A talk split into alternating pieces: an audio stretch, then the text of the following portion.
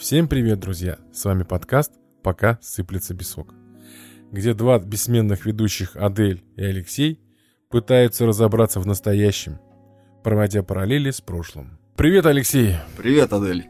Давай расскажем, какая сегодня тема будет. Рабочее название мы ей дали, как лозунг былых времен. Почта, телеграф, телефон. Ну, на самом деле мы хотим вспомнить времена нашего советского детства, рассказать о том, как люди держали связь между собой. И вот чем это разительно отличалось от сегодняшнего дня. Давай начнем с таких простых бумажных вещей, уже почти что утраченных в цифровом сегодняшнем мире, такие как письма и телеграммы. Вспомним. Если можно, давай немножко я отскочу в бок и заинтригую, давай. дам интригу нашей молодежи. Друзья, мы будем говорить о тех вещах, смысл которых тогда был совершенно другой. То есть, если подойти сейчас к молодому человеку и спросить, что такое телефон, для него это практически весь мир в кармане. Спросить, что такое почта, для него это посылка с Алиэкспресс или откуда там привозят посылки. Про телеграф наверняка вообще не знают. Это что-то такое. Ну да, Дело месс- том, что мессенджер, да. извини, перебиваю, мессенджер телеграмма, который ну да, да, да, что-то да, но такое. не более. Но во времена нашего отрочества это все имело совершенно другие значения и совершенно по-другому звучало. Давай разбираться, что именно и как. Да и выглядело это по-другому. Сейчас мы все подробно расскажем. И, кстати, мы надеемся, что, во-первых, молодому поколению это будет очень интересно, как некое свидетельство о давно уже утраченном. А людям нашего возраста, постарше, чуть младше, в свою очередь, дополнительно будет интересно вспомнить вот те самые реалии. Проникнуться той самой ностальгией. Итак, опять-таки начнем с писем и телеграмм.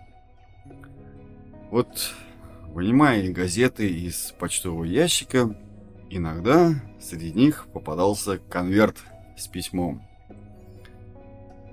Такая уже штука ценная, со множеством штемпелей, почтовой маркой, порой даже не одной.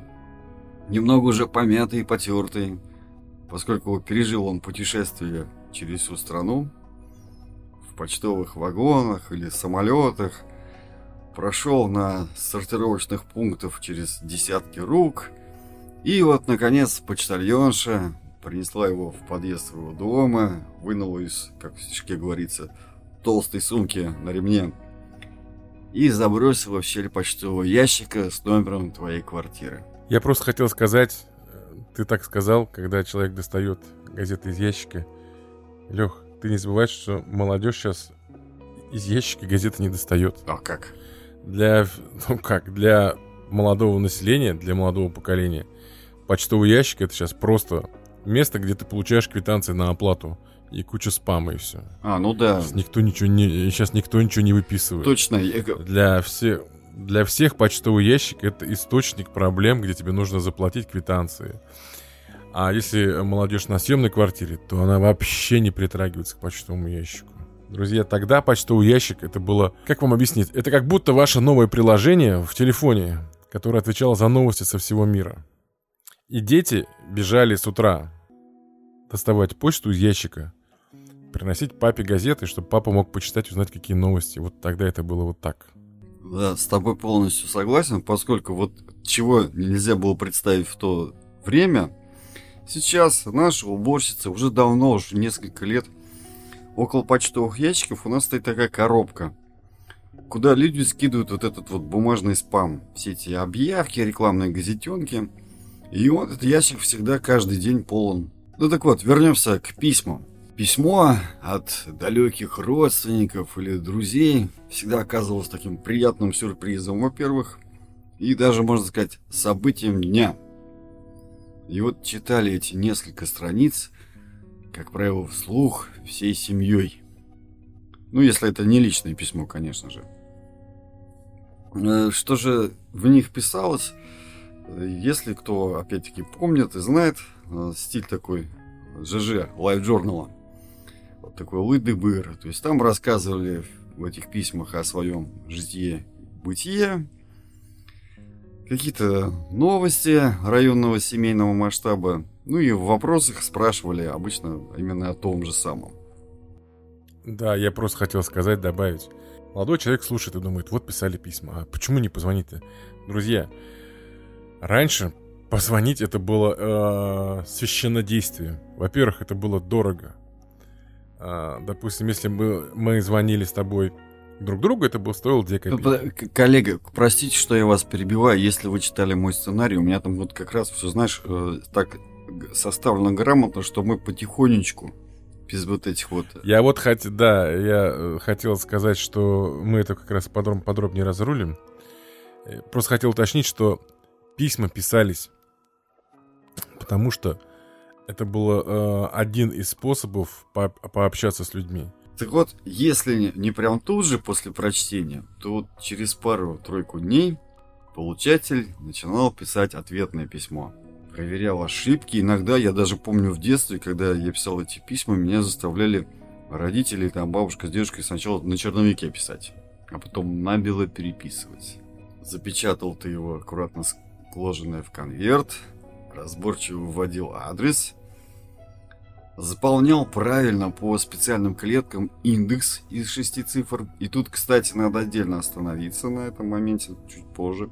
Дальше наклеивал марку и нес забросить э, в синий почтовый ящик. А они тогда висели в то время на каждом практически людном перекрестке. Письма, ты строго все рассказал. На самом деле э, письма это более такое романтичное, что ли, мероприятие. То есть лично для меня. Кстати, вот недавно, буквально на прошлой неделе, мне нужно было отправить письмо. Угу. Чего я не делал, там, я не знаю, наверное, лет 10 назад. Последний раз такое было. И ты знаешь, что я обнаружил? Mm. Во-первых, нету нигде почтовых ящиков. Вот не висят. Хотя я вот помню э, в доме, где я сейчас живу, я в детстве, проходя мимо него, я знал, что здесь висит почтовый ящик. Нету. И мне пришлось идти в почтовое отделение и сказать почтальону лично девушке в окно засунуть, сказать, девушка, отправьте, пожалуйста, обычное письмо, ну, просто с маркой вот. Мне нужно было один документ отправить. Дальше, про письма э, мой личный опыт, э, мое личное восприятие. Письма имели очень важную роль. Друзья, позвонить, написать, все это можно. Это быстро, это скоро, это пересылка мгновенная. Это можно мгновенно написать в чате там, там сотни людей, и каждый получит информацию. Письма — это немножко про другое. Я со своей же супругой познакомился когда были еще пейджеры. А потом появились первые телефоны. Да, они были простые, без э, возможных всяких э, интернетов и прочего. Мы уже могли переписываться смс-ами, то есть вот этими короткими сообщениями. Но так случилось, что она на лето уезжала, и летом я писал ей письма. Да-да-да. Через два дня, каждые два дня я писал одно письмо. И после этого лета я, конечно, может быть... Какой романтик ты. Я могу все эти письма у нас лежат до сих пор. У супруги в коробке. И именно после этого лета, угу. после того, как она вернулась, э, у нас в наших отношениях произошел как бы перелом. Ну, как сказать, перелом. То есть а, отношения стали более серьезными, что ли. Это я все к чему веду. Друзья, чтобы информировать кого-то, напишите в WhatsApp или в Telegram. Чтобы завоевать кого-то, напишите письмо. Письмо ты так сухо по этому списку про прошелся. Дело в том, что письмо это целая культура была. Девушки писали письма и могли капнуть своими духами на вот это письмо, чтобы ты мог получить аромат – или э, что тоже было очень интересно, ну, мне казалось это неправда, но хотелось так думать. Была бумага в клетку или в полоску, в линейку, и туда капели капельку, и вот эта вот полоска размывалась, и писалось, вот прости, упала моя слеза, я думаю о тебе. То и как бы ты представлял, что человек пишет письмо, значит... Про прости, капли... прости, что перебиваю, мне почему-то сразу ассоциативно вспоминается фильм «Ганнибал» с Энтони Хопкинсом, где происходит анализ его письма. Вот как раз там качество бумаги, конверт, э, парфюмеры потом э, слушают запах письма, и там один день говорит, серая Нет, амбра в основе. Это же все тактильные восприятия. Ну, ладно, вот давай простой, простой эксперимент, да, вот молодежь, вы сейчас слушаете, да, вот яркий пример. Вот вы встречаетесь с девушкой, например, попробуйте и напишите письмо, не просто письмо, возьмите э, бумагу, необычную вот этот формат А4, есть такие э, ручной работы, бумага такая под Крафтовая, да-да. Сейчас этим проблем да, не... Ох, это мод... Я хотел избежать этого модного слова крафтовый вот это вот. Ну давайте, пусть будет крафтовый. Бумагу, ручной конверт, напишите.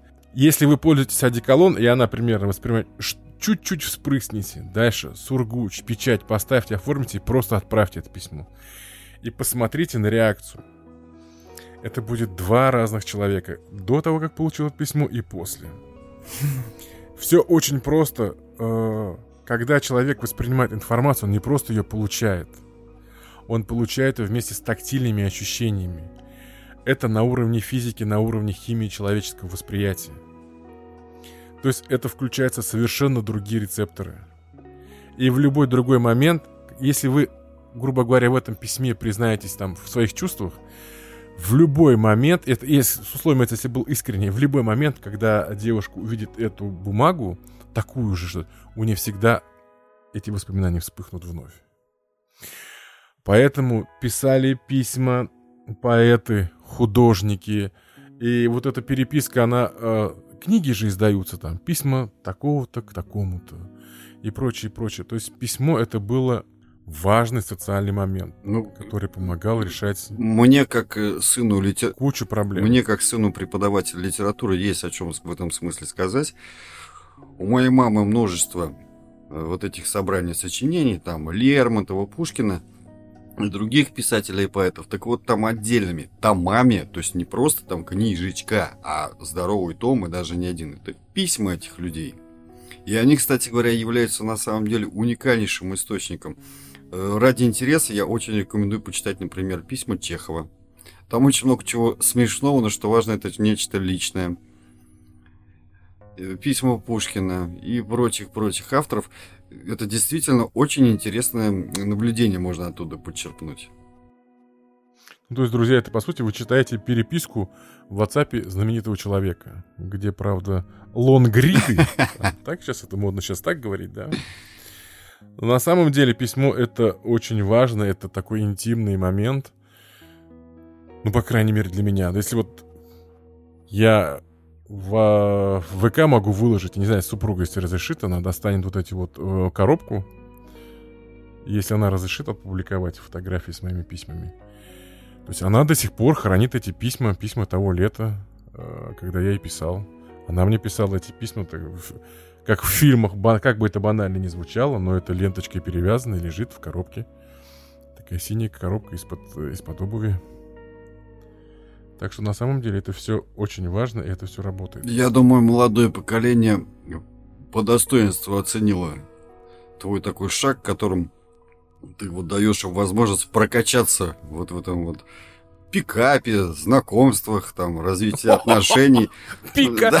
Я супругу завоевал, а ты называешь это пикапом. Я сейчас закрою мы этот вообще подкаст. Нет, нет, нет. Ну, то есть пикап это же вот не, не просто там познакомиться и все, а там дальше же надо как-то развивать это все дело. Согласен, согласен. Это э, переводит и вас, и предмет вашего обожания на совершенно другой уровень. То есть вы для этого человека сделали что-то. Понимаете сейчас, э, в чем проблема современности и почему сейчас идет некий такой отток к прошлому, к винтажу, почему все это идет? Цифровое восприятие, то есть мы получаем информацию с безликого экрана mm-hmm. в массе там. То есть вы читаете новости либо с компьютера, либо с телефона. Нет, это неплохо, это здорово, это, это хорошо. Но э, тактильные ощущения, возможности пощупать, принять, понять, ощущать текстуру. Таких восприятий у человека все меньше и меньше. Че я болтаю? Попробуйте, просто напишите и сами увидите эффект. Да, и, кстати, надо добавить, учитывая вот эту успешность, э, с которой мы доставляем те же самые сообщения в WhatsApp там, или в Telegram, Почта России сейчас очень борется вот с этим своим бывшим имиджем того, что раньше, чтобы вовремя человек получил открытку, письмо, нужно было чуть не за две недели там до вот примерного прихода отправлять э, это свое послание. Так вот, сейчас Почте России надо отдать должное. Они молодцы, э, очень быстро все доставляют. Пример. Мы с одной барышней несколько лет назад это было, сейчас я думаю, что еще круче стало, решили обменяться магнитиками наших городов. А живет она в славном городе Магадане. Так вот, я аккуратнейшим почерком написал адрес. Ну, возможно, в этом еще тоже э, был прикол, потому что работникам почты очень тяжело э, читать вот эти, извините, медицинские рецепты, коими некоторые пытаются писать. Так вот, и мое послание, этот э, конвертик, такая мини-бандероль с этим магнитиком города Казани, дошли буквально, я не шучу, за три дня. Вот. Да, не может быть. Я вот отвечаю. Да, до Магадана из Казани три дня, ты чё? За кого вы меня держите?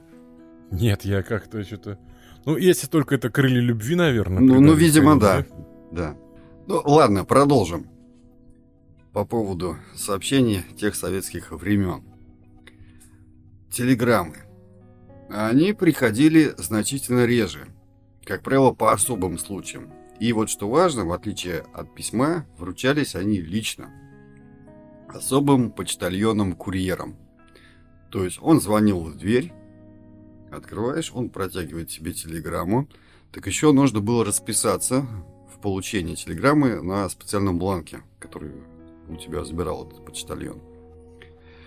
По большей части телеграммы приходили поздравительные, то есть там с юбилеем, там, с праздником и так далее, то есть по каким-то поводам.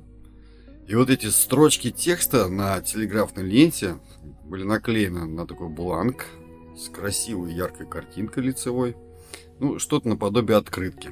Когда ты оформляешь такую телеграмму, ты выбираешь бланк обычный или поздравительный. Ну да-да-да. То есть обычно это может быть просто такой вот конверт.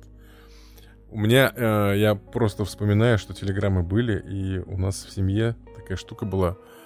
Э, у нас одна родственница была, как бы сказать. В общем, частенько мы с ней ссорились. Не только мы, а родственники с ней частенько ссорились. А, из, из, она... из-за чего, если не секрет? Ну, просто интересно. Ну, это какие-то семейные какие-то... Раз... Я, я был ребенком, если честно, я даже не помню. Что-то какие-то семьи, что-то они не поделили там. И такой, знаешь, вот там, вы, вы ко мне не пришли, вы меня обидели. Как, как, какой-то семейная такая вот э, ерундовина была. Не суть важна. А важность в другом. У нас день рождения, а она на нас обиделась, или мы на нее, неважно. И она прислала телеграмму. Mm. Поздравляю с днем рождения. А, поздравляю с днем рождения любимого там племянника э, ЗПТ. Там, там вот это вот ЗПТ же еще. ТЧК. Да, целую ТЧК.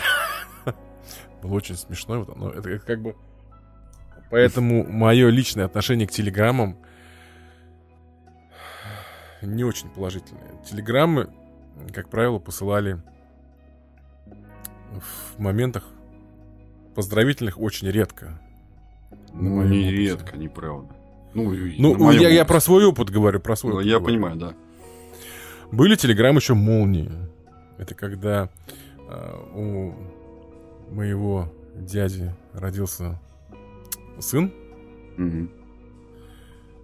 Вот, э, телеграмма молния была прямо отбита. То есть вот это тоже момент. Были телеграммы, да. Но я говорю, вот лично мой опыт, я не слишком часто с ними сталкивался. Сам отправлял несколько раз, было прикольно. Куча анекдотов же еще было вот про это дело, то, что там оплата идет по символам, по словам. Например, папа, пришли 50 рублей, можно было написать 50 рублируй. Три копейки же, по-моему, стоило слово. Но это там дальше у нас будет, про это ну. мы расскажем очень подробно.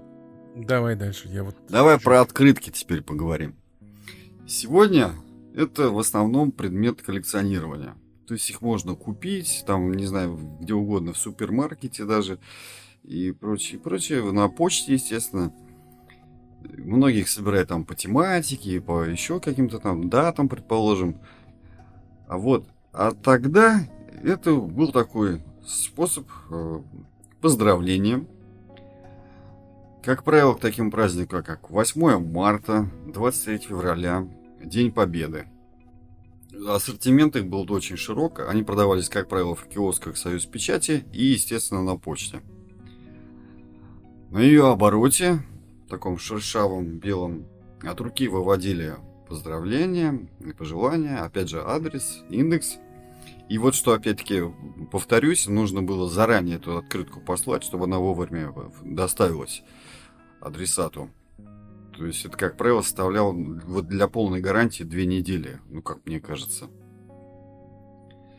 И тогда присылать открытки это было делом вполне обычным и нормальным. И было приятно ее, во-первых, получить как известие, как поздравление, и еще как такую красивую картинку и положить специальную коробку, там у кого как это все происходило. Вот, в, так сказать, в коллекцию личных открыток. Важный момент, хочу сказать. Открытки имели некую еще художественную ценность, потому что они, некоторые из них были сделаны просто на высочайшем уровне. И опять-таки из моего личного опыта, э, мои бабушки, любительницы попутешествовать, они опять-таки ездили на теплоходе, мы об этом разговаривали уже. Они любили на теплоходе вниз по реке, по Волге спускаться до Астрахани. А Астрахань, вот в те края. И когда останавливались в каком-то городе, тогда же просто было отправить открытку, купить союз печати в киоске. Ты идешь, э, и там масса открыток. Ты берешь открытку, она стоила там от 10 копеек, по-моему, даже дешевле были варианты, нет? Сейчас цену не помню. Ну, что-то такое, не очень дорогое. Да, так? типа, по-моему, от 5 там и были наборы открыток, но они, как правило, вообще художественные там какие-то. Вот. Ну, другой вот про наборы я хотел попозже сказать. А, были простые открытки, в районе 10-14 копеек стоили открытки такие хорошего качества. То есть ты берешь, на нее пишешь обратный адрес, можно было даже на ней содержание текста ничего не писать, просто.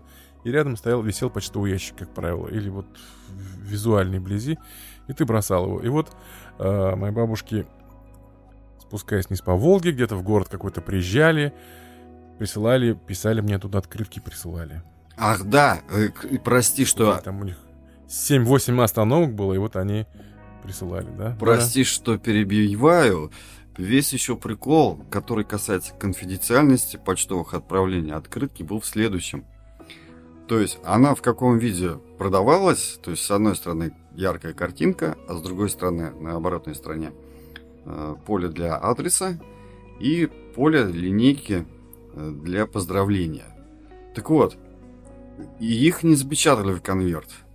То есть открытка отсылалась полностью вот в ее открытом виде, поэтому, видимо, такое название открытка. То есть, иначе говоря, это было сообщение, которое было видно всем. То есть, начиная от работников почты, те, кто сортировали это все и делали, и в итоге э, до почтальона, который доставлял. Я закончу вот эти бабушки, когда отправляли открытки. Э, семь населенных пунктов крупных, по-моему, они останавливались путешествия вниз по Волге. И вот они уже возвращались, когда вернулись. Проходила неделя, и я начал получать эти открытки. То есть они уже съездили, уже вернулись, все, значит, я, значит, с почтового ящика, вот, пришла открытка первая. Там через несколько дней вторая, третья. В общем, в этом тоже была своя магия. Но были еще, как ты заметил, такие наборы открыток. Они были поздравительные. Они продавались в пачках, там, по 10-15 штук. Стоили очень дорого. Это были открытки о городах, посвященные городу, художнику, каким-то историческим событиям, что-то еще.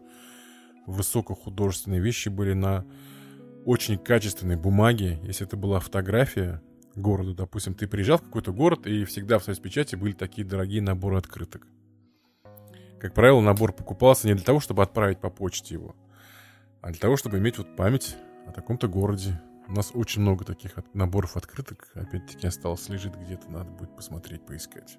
О, да, я, кстати, хорошо помню, у нас, например, мама как-то раз купила э, набор, который назывался примерно так.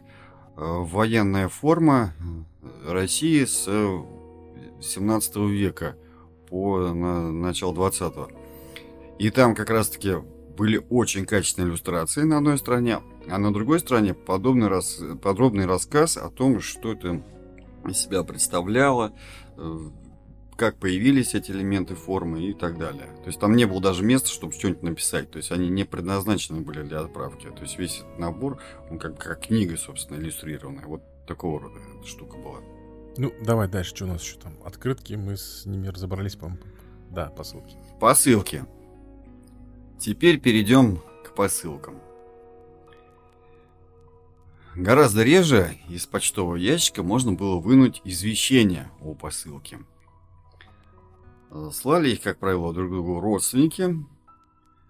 И зачастую по причине обыкновенного товарного дефицита. Ну, мы, кстати, говорили об этом, о товарном дефиците в отдельном выпуске. Если интересно, послушайте. И были города с качественным снабжением, откуда проживавшие там родственники слали всякий дефицит. Ну и, естественно, в посылках приходили подарки. Ну вот, к примеру, мой дед по отцу, живший на Украине, каждый месяц высылал мне книгу из подписной библиотеки приключений. То есть он их там получал раз в месяц по одной книге, а мне пересылал почтой.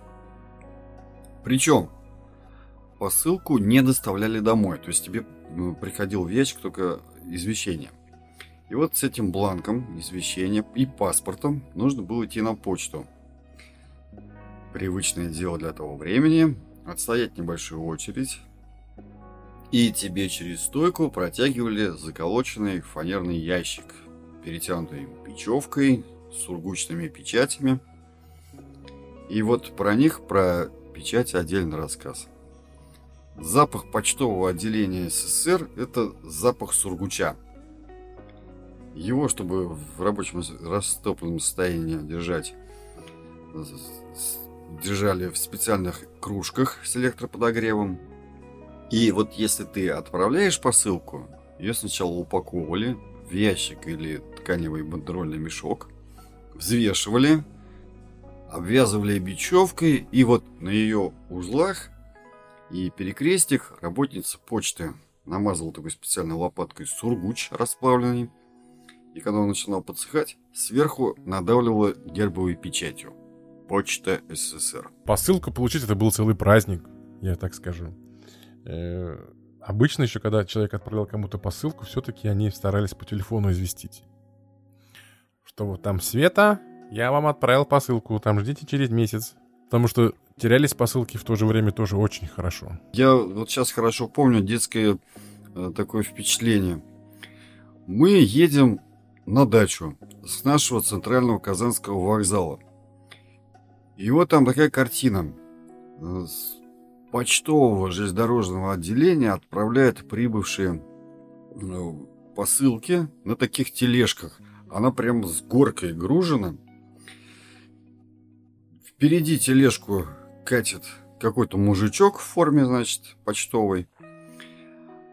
Сзади какой-то там еще товарищ идет, у него в руках эти посылки – и эти посылки с этой перегруженной телеги падают на землю. Они этого дела не замечают. И какие-то ушлые товарищи это дело тут же эти бандероли подбирают и сваливают бегом-бегом.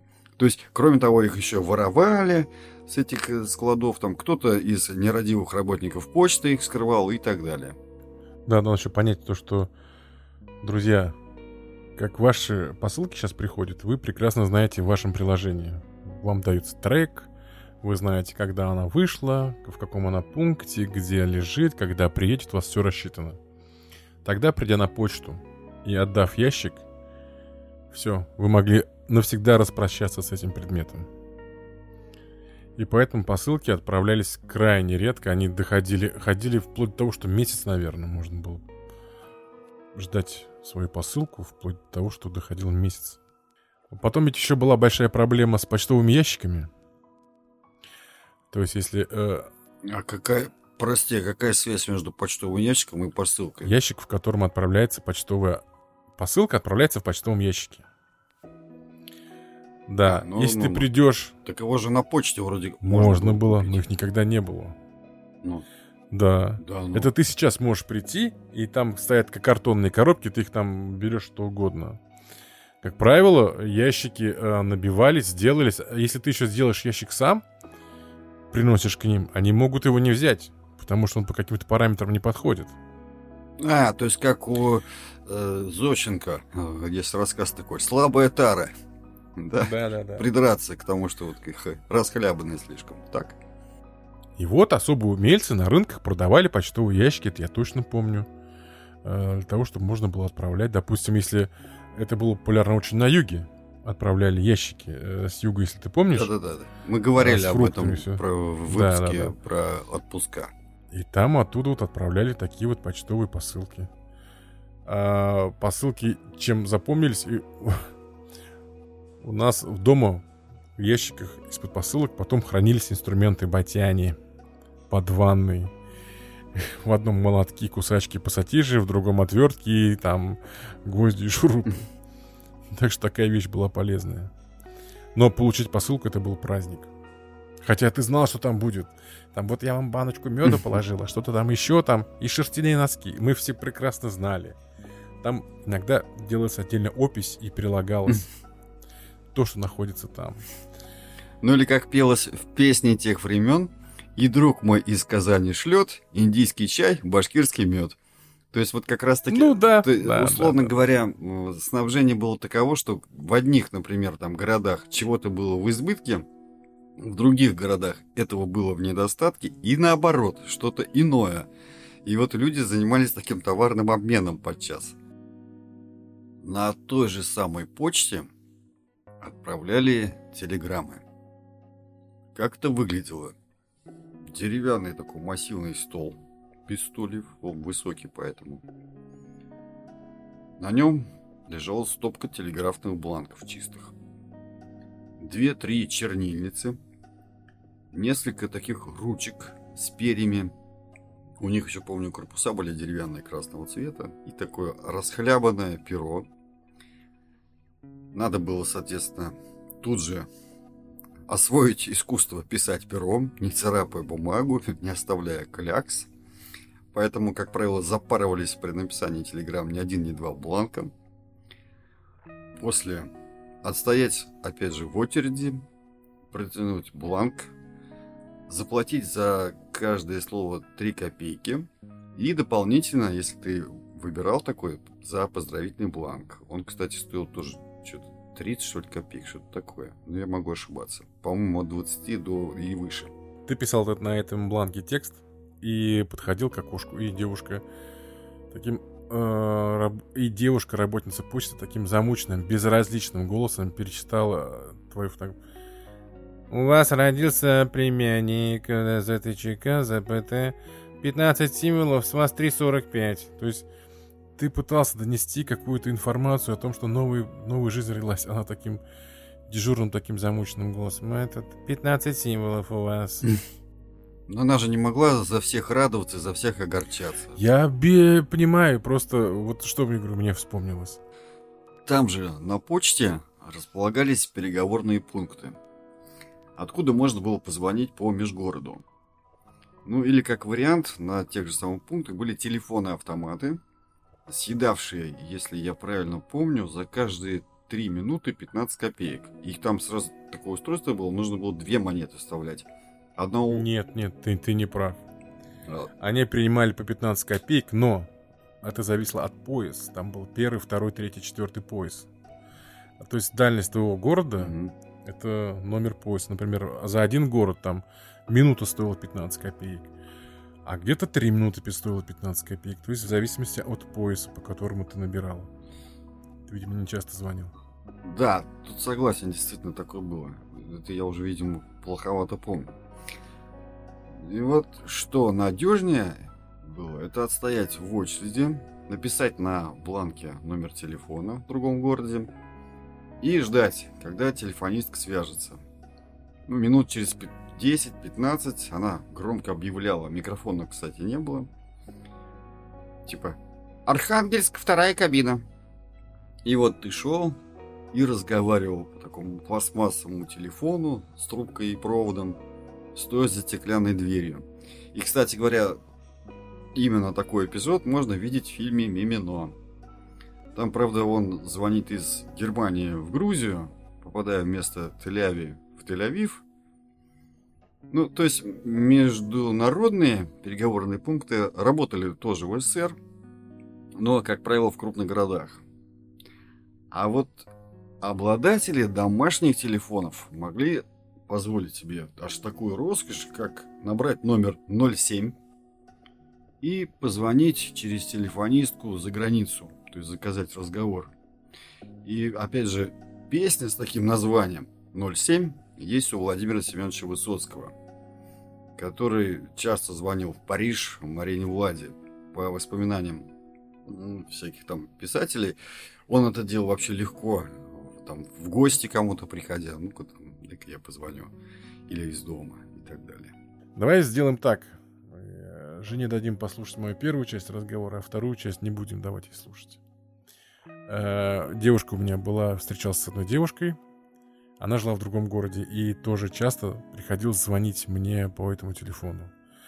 В основном бегали у нас самый в центре города был самый большой телеграф, где это... На Кремлевской, на Ленина тогда, да? Нет, нет, нет, на Баумана, где дары природы еще рядом был. Там еще такая интересная а, ситуация да, да, да, да, помню. Да, да, да.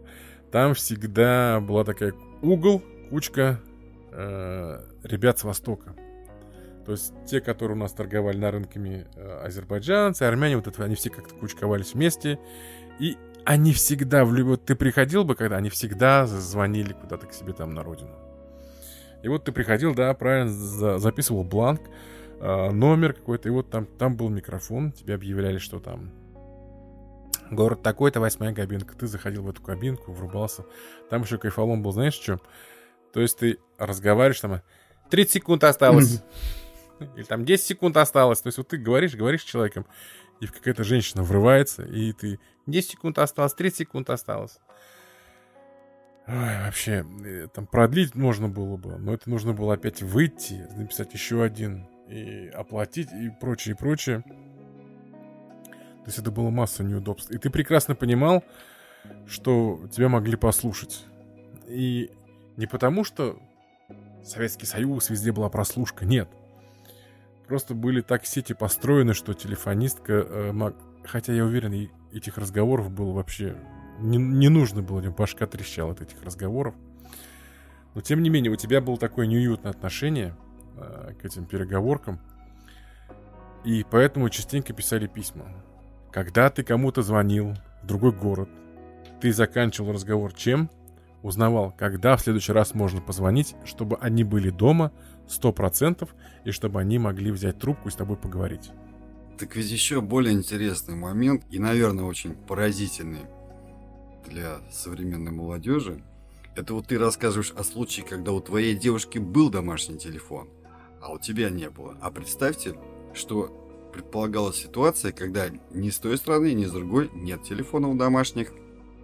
И тебе, если с тобой кто-то хотел поговорить из другого города по телефону, приходило в почтовый ящик приглашение. Там писало, что вот там ваш дедушка, а там и оттуда, оттуда-то, из города Днепропетровска, ожидает с вами переговоров во столько-то, во столько-то, ну, в таком-то пункте почтовом. И вот ваша семья, ну, моя в частности, приходила на этот пункт. И, значит, нас соединяли. И он, соответственно, тоже должен был прийти в переговорный пункт. И вот, представьте, как сеанс связи целый осуществлялся. Если у той и другой страны не было домашних телефонов. Вот так. Да более того, даже э, это же было целое событие.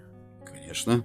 То есть, допустим, если ты звонил какому-то человеку в другой город по родственникам, по делам, у нас, допустим, э, родственники жили в других городах и писали список, о чем спросить. То есть, допустим, там бабушка писала на, на бумажке, я так помню, от газеты отрывался кусочек, поля газеты, на ней писал спросить то-то, то-то, то-то, то-то, то-то, то-то, спросить, когда там пряжу мне привезут, э, там она носки вязала и прочее. Спросить про варенье, просить переслать письмом рецепт. Вот Тося, она с таким списком. А, я говорю, а что ты, бабуль, пишешь-то? Ну а как, говорит, я сейчас с ней заболтаюсь, забуду все. А так вот у нее был список, и это была целая такая вот процедура, это было не просто позвонить. Дело в том, что вот телефон, телеграф, письма, и мы говорим о том, как это было в нашей стране. Но это ведь было в целом мире такая же ситуация. Конечно, на Западе было получше с телефонами, телефона было большего числа людей, но в целом в мире люди писали письма, отправляли посылки, э, междугородние телефоны, связи и прочее. Было примерно на таком же уровне, как у нас. В том же самом кино мобильные телефоны, я могу, может быть, ошибаться, но, по-моему, только в самом-самом конце 80-х появились. И то это не было вот такой картины, что они у каждого второго. Нет, это вот что-то уникальное. Я представлял собой это такой типа чемоданчика, длинная антенна, это как еще и в машине, предположим, какого-то крутейшего там большого босса или какого-нибудь отрицательного персонажа влиятельного. Ну, то есть это было редкостью даже для кино. Я с тобой абсолютно согласен.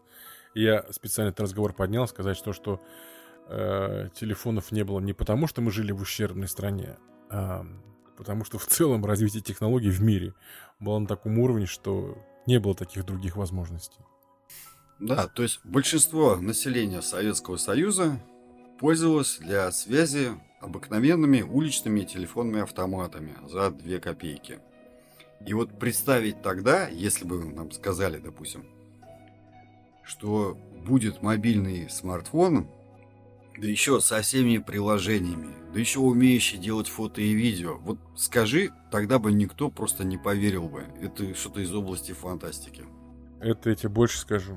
Вот сейчас вот ребенку я своему говорю, то, что вот мы бегали на улицу звонить. А в смысле звонить на улицу? Связь не брала, что ли? Дома, типа, антенна не брала, связь не брала? Я говорю, не было телефона. А что не купили? Ну, не продавались. Ну, так заказали бы на Алиэкспрессе. И понять очень, трудно, очень трудно понять. Тогда телефон, аппарат, я не знаю сейчас, они вообще существуют, нет телефон-аппарат на улице. Я просто давно-давно не видел. Я был как-то раз в командировке где-то на границе с Самарской областью. Я его увидел, и даже, кажется, он работал. То есть это были специальные телефонные будки такого красного цвета со стеклом. Там еще в, э, в самых таких прокачанных наверху горел свет, когда ты разговаривал. Но это было очень редко. Как правило, были разбитые стекла, такая железная будка с черными такими этими вводами. Телефонов было мало.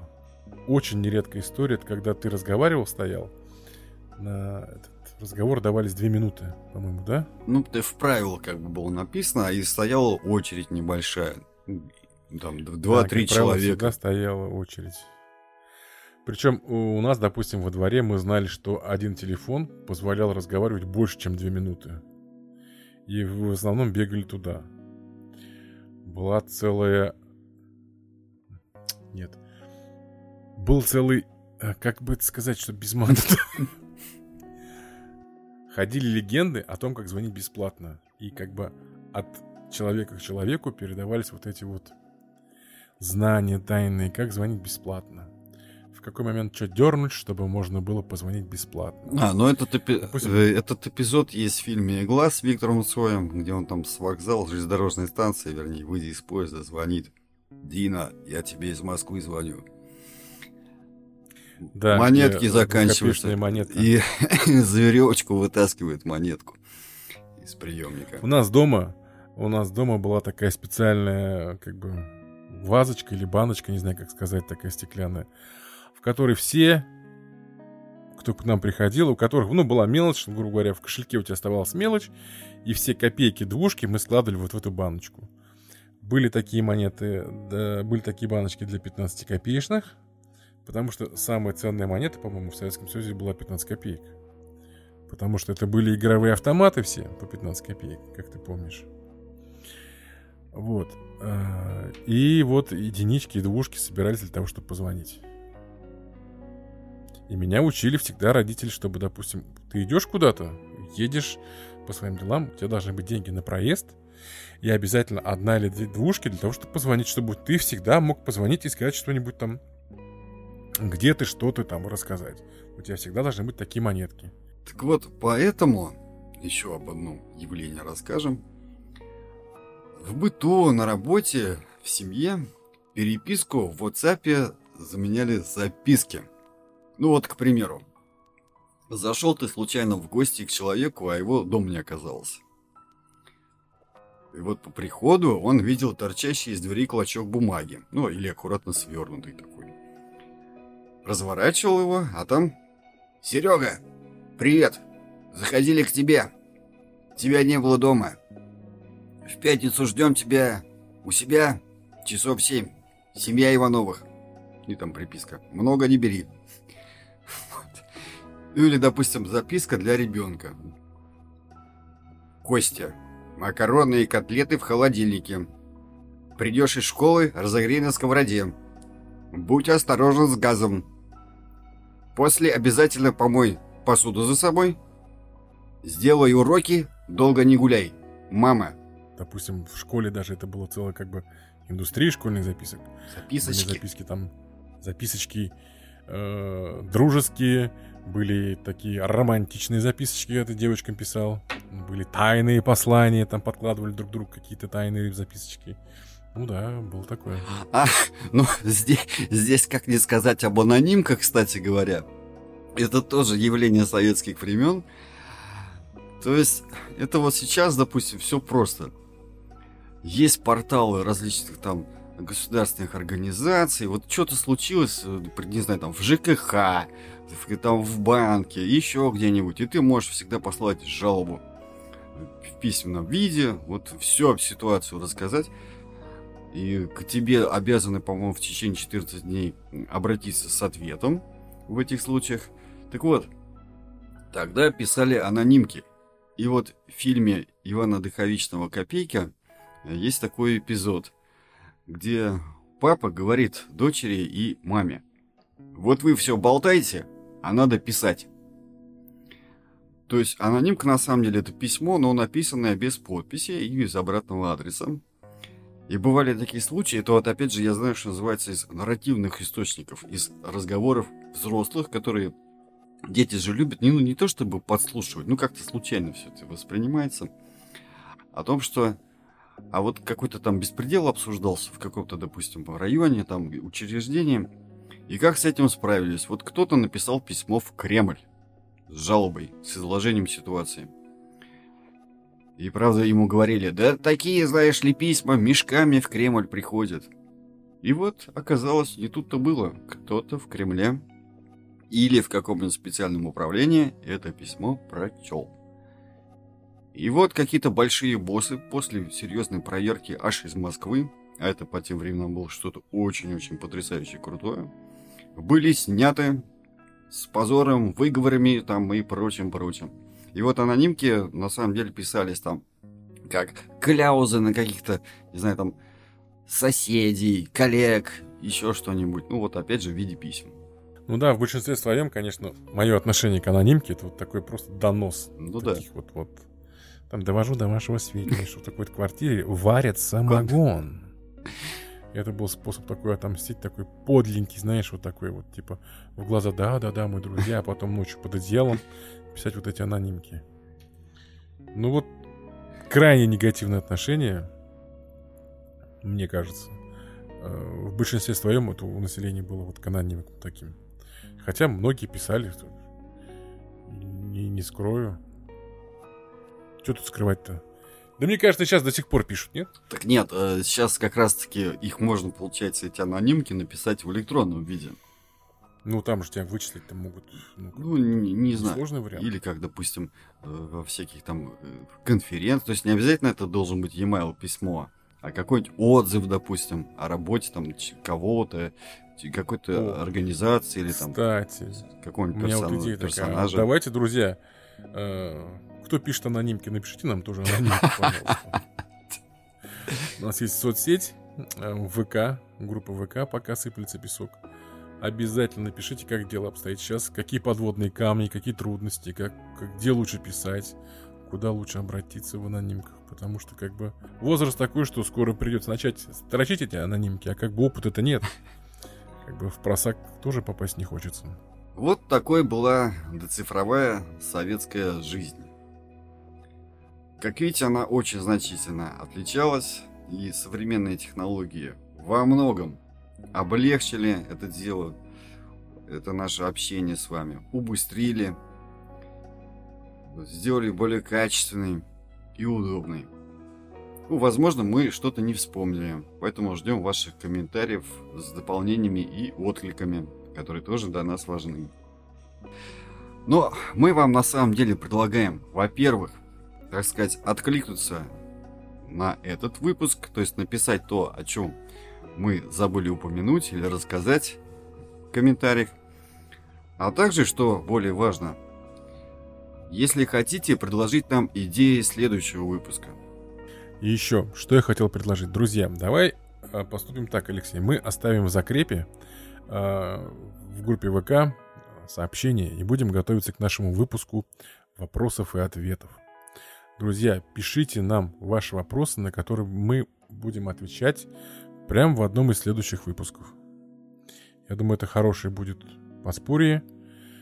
И нам, и вам познакомиться друг с другом, узнать друг друга получше и как бы нам ответить на ваши интересующие вопросы, как считаешь?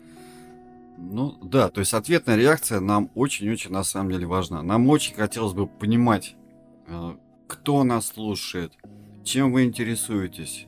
То есть вы-то нас хотя бы слышите, но еще пока не видите. Но мы-то тоже хотели некую картину представлять аудитории, на которой мы вещаем. Ну, а может быть вместе произвести один из следующих выпусков? Как знать? Пишите, друзья, оставляйте сообщения, мы будем только рады. Ну а песок в наших часах на сегодня иссякает, поэтому мы будем закругляться. Ведущие подкаста «Пока сыплется песок» Адель и Алексей на сегодня прощаются с вами. До новых встреч! Всего доброго!